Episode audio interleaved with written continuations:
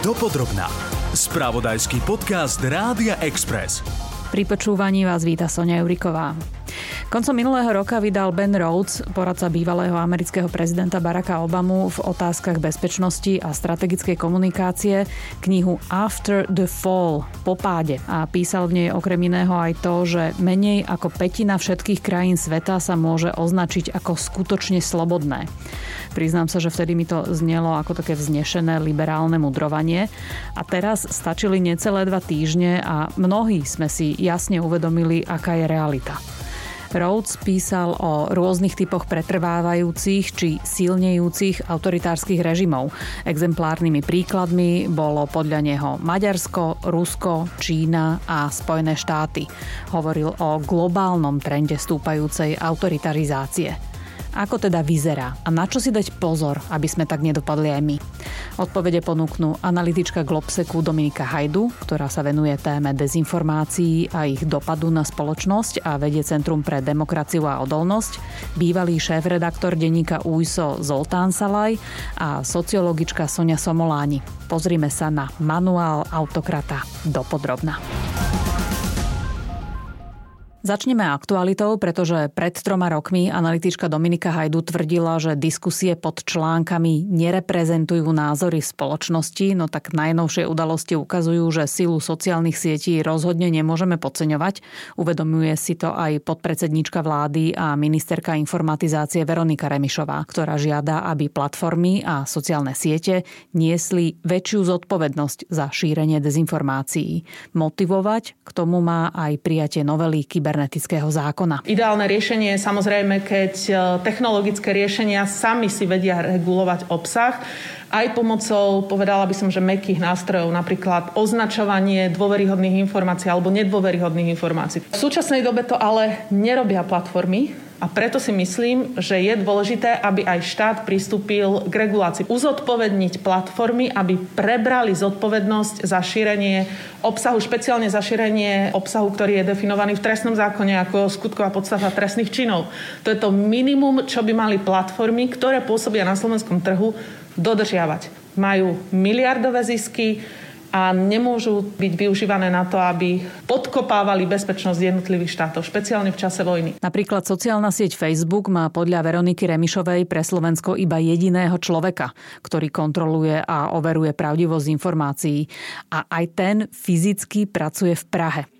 Generálny riaditeľ sekcie strategických investícií na ministerstve informatizácie Peter Balík novú požiadavku o väčšej kontrole prirovnáva k pravidlám športových podujatí. Športové kluby sú zodpovedné za poriadok na športovom podujatí. To znamená, že keď sa tam objavia chuligánik, tak v konečnom dôsledku aj ten športový klub dostáva pokutu za to, že nedokázal zabezpečiť poriadok. A my tu máme zápas, ktorý má milióny divákov, jedného usporiadateľa, jedného SBS, ktorý má kontrolovať poriadok. Keď teda vieme nahnať na zápas Slovan Trnava e, stovky usporiadateľov, tak platformy musia byť schopné si nahnať konkrétnych kontrolórov pravdivosti obsahu. Nož bolo by skvelé, keby hlavnou príčinou rastúcej popularity autoritárskych vodcov bolo príľahké šírenie dezinformácií však.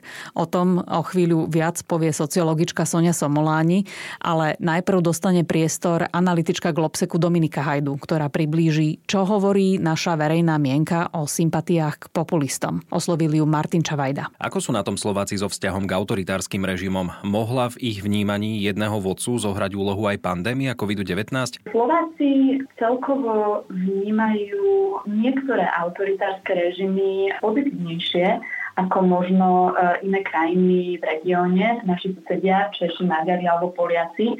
Konkrétne u nás e, je pozitívnejšie vnímanie Ruska než v iných krajinách Strednej Európy. A taktiež počas pandémie sme zaznamenali nárast e, počtu ľudí, ktorým je sympatickejší nejaký silný vodca vláda silného vodcu, ktorý by sa nemusel zapodievať voľbami alebo parlamentom. Zároveň však u nás ľudia stále podporujú demokraciu a chceli by mať e, slobodné voľby a slobodné rozhodovanie. A myslím si, že áno, táto pandémia a možno, že ten chaos, ktorý spôsobila a taká tá nejasná komunikácia zo strany našej vlády mohla spôsobiť to, že tí ľudia ako keby mohli začať túžiť po nejakej silnejšej tej rozhodnej ruke. Hovorili ste o tom, že pozitívne vnímame najmä Ruskú federáciu. Ako sme na tom v porovnaní s ostatnými európskymi štátmi? Zatiaľ sme to spomenuli len veľmi okrajovo. Rusko je napríklad vnímané ako strategický partner takmer polovicou Slovákov. Pre porovnanie napríklad len 14% Čechov vníma Rusko ako strategického partnera a ešte menej Poliakov.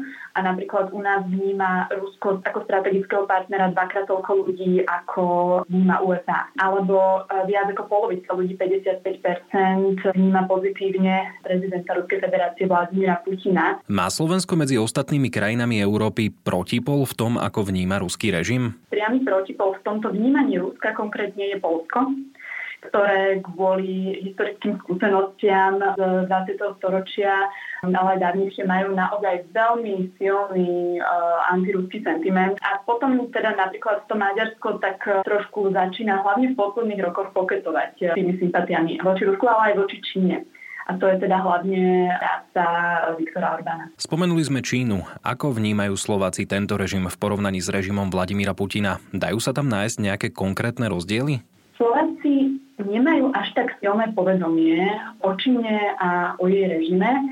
Na jednej strane nesúhlasia s porušovaním práv v Číne, ale na druhej strane, keď sa ich opýtame, že či je Čína potenciálna hrozba pre našu krajinu, tak odpovedia, že nie alebo neviem. To znamená, že u nás ako keby, že tá verejná mienka sa ešte možno nerozhodla, čo je dôsledkom aj toho, že Čína ako taká nebola veľmi prítomná v politickej diskusii alebo vo verejnej diskusii. Čo s vnímaním autoritárskych režimov a teda hlavne s vnímaním Vladimíra Putina spravila ruská invázia na Ukrajinu? Sú v tomto prípade už dostupné nejaké nové dáta? Ja si myslím, že mnoho mnohým ľuďom to mohlo do istej miery otvoriť oči. Myslím si, že mnohí ľudia začnú vnímať eh, hlavne Vladimíra Putina ako agresora a možno sa tu trošku stratí taká tá idea, ktorá tu dominovala doteraz, že by sme mali byť možno, že s oboma stranami takzvané za dobre a bude nám to garantovať nejakú bezpečnosť. Ten príklad Ukrajiny ukazuje to, že to tak nie je a nie, u nás mnoho tých sympatí voči Rusku bolo založených na takých tých kultúrnych sympatiách, ktorú tu priniesol ešte Štúr a ktorá bola ďalej podporovaná mnohými politikmi. A keď toto opadne v tej spoločnosti, tak si myslím, že tí ľudia jednoducho precitnú.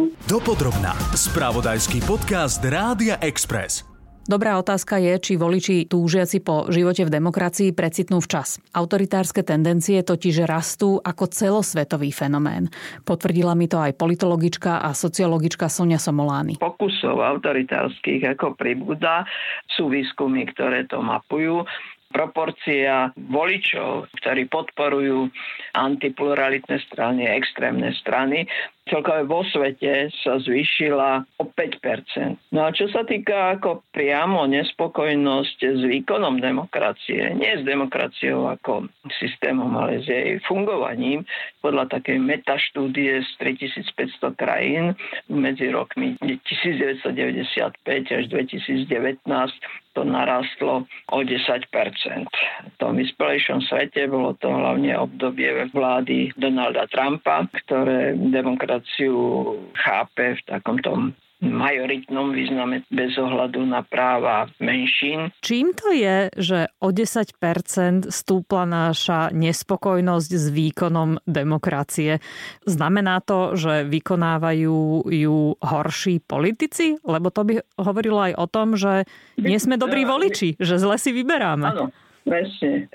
No v demokracii sa stáva aj to, že zle je, ak voliči dostanú to, čo chceli. No, môžeme to ilustrovať na domácom príklade. 25% podporilo stranu Igora Matoviča a dnes pokles podpory pre túto stranu je 3,5 násobný takmer a dôveryhodnosť e, samotného lídra tak je skutočne najnižšia spomedzi všetkých lídrov. Samotný výkon vládnutia to je niečo iné ako byť úspešný v kampani. Sociológ no. Michal Vašečka hovorí, že ten vývoj po voľbách nám ukázal, že nekradnúť nestačí. Vy to hovoríte, že byť slušný nestačí. Áno, pokiaľ nemá ten politik aj drive ísť do konfrontácie a správať sa ako líder. No ale tu chcem ako teraz popraviť, keďže som to byť slušným nejako nestačí, vzťahovala na pána Hegera, premiéra, mm-hmm. že v krízovej situácii, v ktorej sme sa dnes ocitli, sa neviem, či aj pod vplyvom prezidenta Zelenského, ktorý vplýva aj na viacerých európskych politikov, sa stáva skutočný líder. V čom vidíte tú zmenu Eduarda Hegera zrazu, že má potenciál lídra, ak sa ním ešte nestal? On je skutočne hodnotovo pevne ukotvený, nie len nejakými deklaráciami, ale skutočne aj spôsob, akým žije, ako to potvrdzuje. A nie je vyprázdnená, hodnotovo vyprázdnená nádoba, ako je povedzme Igor Matovič a, a teda vrcholným príkladom je Robert Fico ktorý je slušne povedané ontologický pragmatik, ale v bežnom jazyku by sa to dalo povedať tvrdšie. Hovorí sa to, že kam vietor, tam plášť? To je ešte stále veľmi jemné a skrátka jeho hodnoty sú určené tým, aké má ciele keďže teraz jeho hlavným cieľom je dostať sa k moci a vytiahnuť zo súdnych e, ako sporov, ale priamo z väzby svojich bývalých nominantov tak tomu podriaduje všetko. Ešte jednu zaujímavú vec ste tam povedali, že ukrajinský prezident e, Volodymyr Zelenský sa stal inšpiráciou pre mnohých európskych lídrov a to bol celkom nečakaný posun. Mne to potvrdzuje, že ak človek má potenciál, tak sa stane lídrom práve v krízovej situácii. Človek sa stáva lídrom v akcii. To má silný formatívny vplyv aj na európskych politikov, ktorí si zrazu uvedomili, že sú aj iné hodnoty než len ekonomický rast. Ale zároveň chcem povedať, že vstupujeme skutočne do veľmi ťažkého obdobia, kedy príde sociálne-ekonomickým problémom.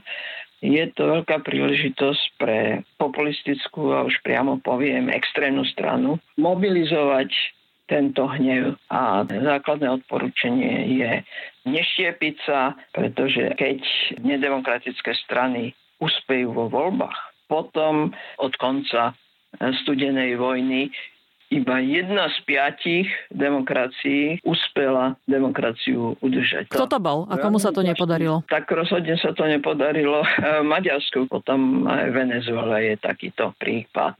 Koho ste mysleli e, ako ten pozitívny príklad? Ako napríklad Južnej Koreji. Zmeniť polarizáciu, ktorá mala charakter medzi konzervatívcami a liberálmi, na polarizovaný diskurs medzi tými, ktorí žiadajú zúčtovanie exekutívy na jednej strane a témou korupcie na druhej strane. Dopodrobná. Pozrime sa teda podrobnejšie na situáciu v Maďarsku. Aké sú tie na prvý pohľad nie zásadne významné legislatívne zmeny, ktorými si súčasný premiér Viktor Orbán upevnil moc a to spôsobom, ktorý vykazuje prvky autokratického vodcu? Oslovila som Zoltána Salaja, ktorý pôsobil najprv ako právnik štátnej správe, potom ako šéf-redaktor denníka UISO a v súčasnosti je redaktorom denníka N. Treba povedať, že Viktor Orbán mal eh, v určitom zmysle aj šťastie v tom, že 8 rokov vládnutia lavice bolo obdobím eh, obrovskej korupcie a on v podstate v roku 2010 využil aj túto situáciu, keď sa dostal k moci eh, s dvojtretinovou väčšinou sluboval voličom hlavne to, že urobí e, poriadok v krajine. A cez tento slub v podstate potom e, urobil aj rôzne prešlapy. A tie hlavné kroky, ktoré urobil, boli e, ovládnutie médií, útoky proti mimovládnym organizáciám, proti občianskej sfére, proti menšinám, e, ovládnutie verejnej správy. Tá centralizácia moci bola e, veľmi intenzívna. Najprv začala centralizovať moc vo svojej strane, vo Fidese. Ak by sme sa chceli z toho poučiť, máme sa mať na pozore pred stranou, ktorá stojí na jednom silnom lídrovi? Áno, to je veľmi dôležité, pretože e, Orbán už po svojej prehre v roku 2002 si uvedomil, že ak nebude mať vo svojej strane veľmi silnú moc, bude oveľa ťažšie bojovať aj s ostatnými stranami. A teda odvtedy v podstate vo Fidesz rozhoduje o všetkých strategických otázkach a aj personálnych otázkach jeden človek. Mm-hmm. Nemá teda žiadnych skutočných oponentov vo svojej strane. Takýto systém mohol zaviesť potom aj v maďarskej vláde a v parlamente. Potom posilňovanie si moci v rôznych štátnych inštitúciách. Súdy napríklad. Získavať kontrolu nad médiami. Uh-huh.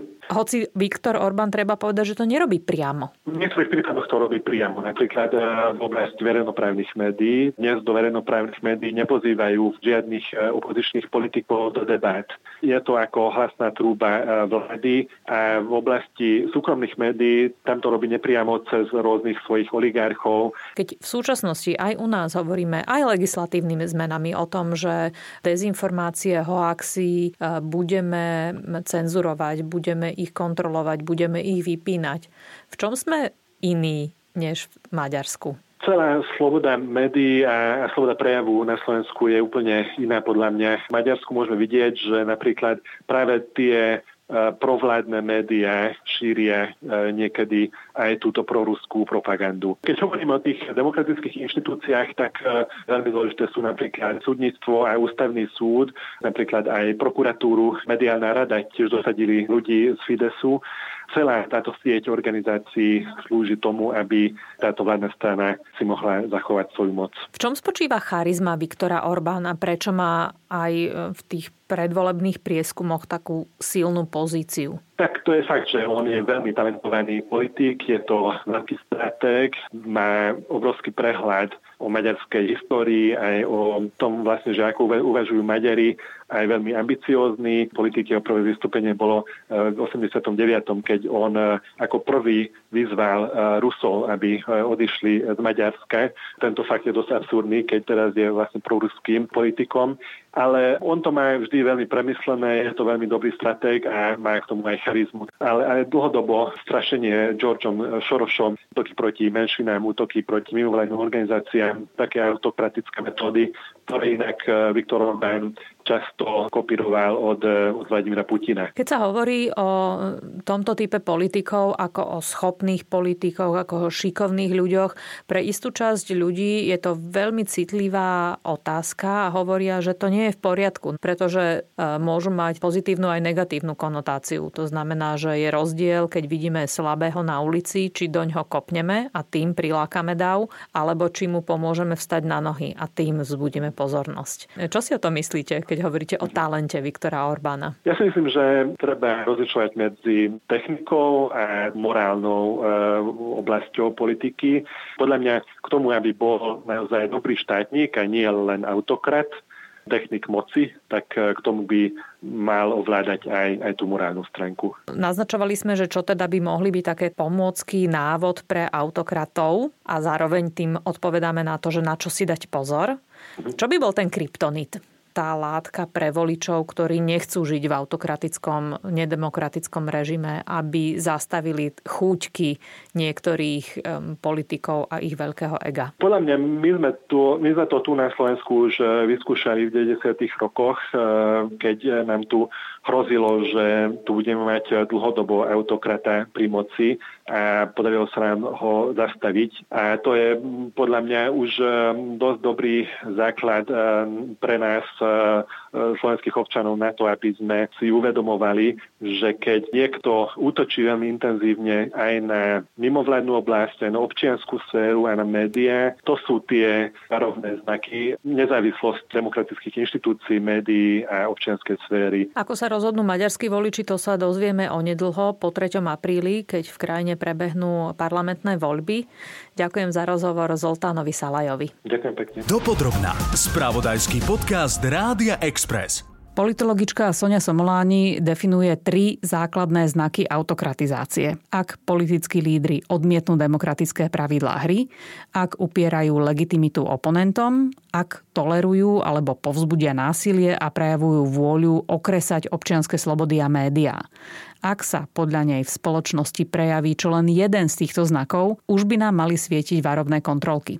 A podľa Somoláni sa treba mať na pozore napríklad už vtedy, ak predvolebnú kampaň vnímame ako infotainment, ako formu politickej zábavy. Dobré vládnutie vyžaduje práve takých e, na prvý pohľad možno e, nezábavných až nudných politikov, konkrétne súčasný premiér Ivan Korčok, ako minister zahraničia, sa spraví veľmi kompetentne a rozhodne PS spolu mala dobre pripravené kádre na vládnutie. Menej je ako pripravené na volebný zápas. No dobre, a čo teda ale odlišuje toho akcieschopného lídra v pozitívnom zmysle od autokrata, ktorý si presadzuje svoje so širokými lakťami a búchaním po stole? Napríklad to, aby bol schopný artikulovať aj politiky, ktoré mm, väčšina spoločnosti ako ťažko prijíma, lebo povedzme v tom, tej prvej fáze mm, prinášajú aj sociálne náklady. No a takýmito lídrami boli dvaja Mikuláš Zurinda a Ivan Mikloš. Vrátim sa k aktuálnej situácii. E, práve dnes som mala taký zážitok, ktorý ma zaskočil od mladých ľudí, ktorí mi povedali, že veď ani by nebolo také strašné, keby mm, Rusko získalo pozície, po ktorých baží. Veď poriadok treba. To moje prekvapenie spočíva v tom, že ako keby sme ťarchu demokracie nechceli, lebo je to strašne ťažké. Je ťažké sa stále rozhodovať, stále byť v strehu.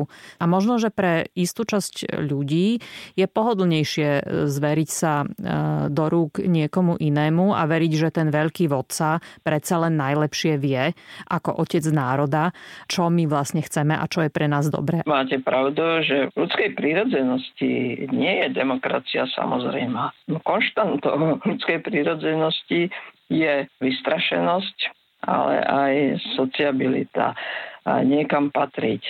Ale na druhej strane e, evolučne sa predsa len ukázalo, že tie demokracie, akokoľvek ťažko sa rodili, sa ukázali ako efektívnejšie. A prinášali prosperitu. A taká je emigrácia zo Slovenska do Ruska. To hlasovanie nohami ukazuje jasne, v ktorej krajine by radšej žili ale zároveň, keďže je tu aj na Slovensku najsilnejší antiamerikanizmus e, v rámci V4, to Rusko pre niektorých predstavuje alternatívu ktorá existuje ovšem iba v ich predstavách, nie v realite. Prečo sme my v tomto taký špecificky s tým antiamerikanizmom, ktorý je naozaj bezprecedentný v iných krajinách? Že tam sú také tendencie, ale nie až také silné. Hovorí to o tom, že u nás má predsa len tá ruská propaganda oveľa silnejšiu pozíciu, ako sme ochotní možno si aj priznať? No e, iste tam má, lenže ten antiamerikanizmus ako bol tu mm, ako aj, aj predtým, než začala táto propaganda pôsobiť, akurát sa teda zvýšila, ale veľký vplyv tu má pôsobenie politickej elity. Spomeňme si Vladimíra Mečiara, keď e, to nebude fungovať na západe, obrátime sa na východ a samozrejme Rusko by veľmi ochotne prichýlilo ako Slovensko. E, sme tu mali 12 rokov vlády Roberta Fica jeho smeru z SNS, predtým z HZDS aj keď robili napríklad výrazne proamerickú politiku. Ešte sa chcem pristaviť pri tom, na čo by sme nemali zabúdať, že tie autoritárske režimy nemusia nastupovať len veľkým treskom v podobe nejakého vojenského púču alebo revolúcie, ale aj veľmi plíživým spôsobom, Presne. pozvolným. Presne tak. Od konca studenej vojny väčšinu pádov demokracie nepriniesli generáli a vojaci na tanku ale boli to samotné vlády, ktoré boli zvolené ľudom zmení ústavu, narušia dielbu moci. A tu chceme ako pripomenúť, že vlastne e, fungovanie generálneho prokurátora u nás už e, vykazuje známky narušenia dielby moci. On sa správa niekedy ako štvrtá moc v štáte. Znamená to, že mali by sme sa mať na pozore, aby sme nedopadli ako tá žaba, ktorá sa uvarila v hrnci e, s vriacou vodou, pretože stále sa jej zdalo, že ešte to nie je také strašné? No, ako som rada, že ste mi nahrali ako túto metaforu, ktorú sme my s kolegami v sociológii ako používali ešte za starého režimu, ale sa ukazuje, že tá žaba je mm, inteligentnejšia ako e, často tie spoločnosti, v ktorých sa plíživo začala už autokratizácia. Pretože sa ukazuje, že tá metafora nie je postavená na empirickej evidencii. Viacerí biológovia dokazujú, že žaba už pri prvom pocite zohrievania okamžite vyskakuje. Čiže ja by som si prijala, aby sme mali tú citlivosť, e, ktorú má žaba. Dokázali ako vyskočiť včas. Dať e, ako si záležať, aby tie inštitúcie boli pevné a aby si tam nemohli nominovaní ľudia presadzovať e, veľmi svojvoľne nejakú svoju politiku. Pani Sonia Somolány, ďakujem za rozhovor a za peknú poentu. Na tejto časti dopodrobná sa podielali Martin Čavajda, Tomáš Karba a Sonia Juriková. Nájdite si nás aj na budúce. Počúvali ste podcast Dopodrobná, ktorý pre vás pripravil spravodajský tým Rádia Express. Ďalšie epizódy nájdete na Podmaze a vo všetkých podcastových aplikáciách.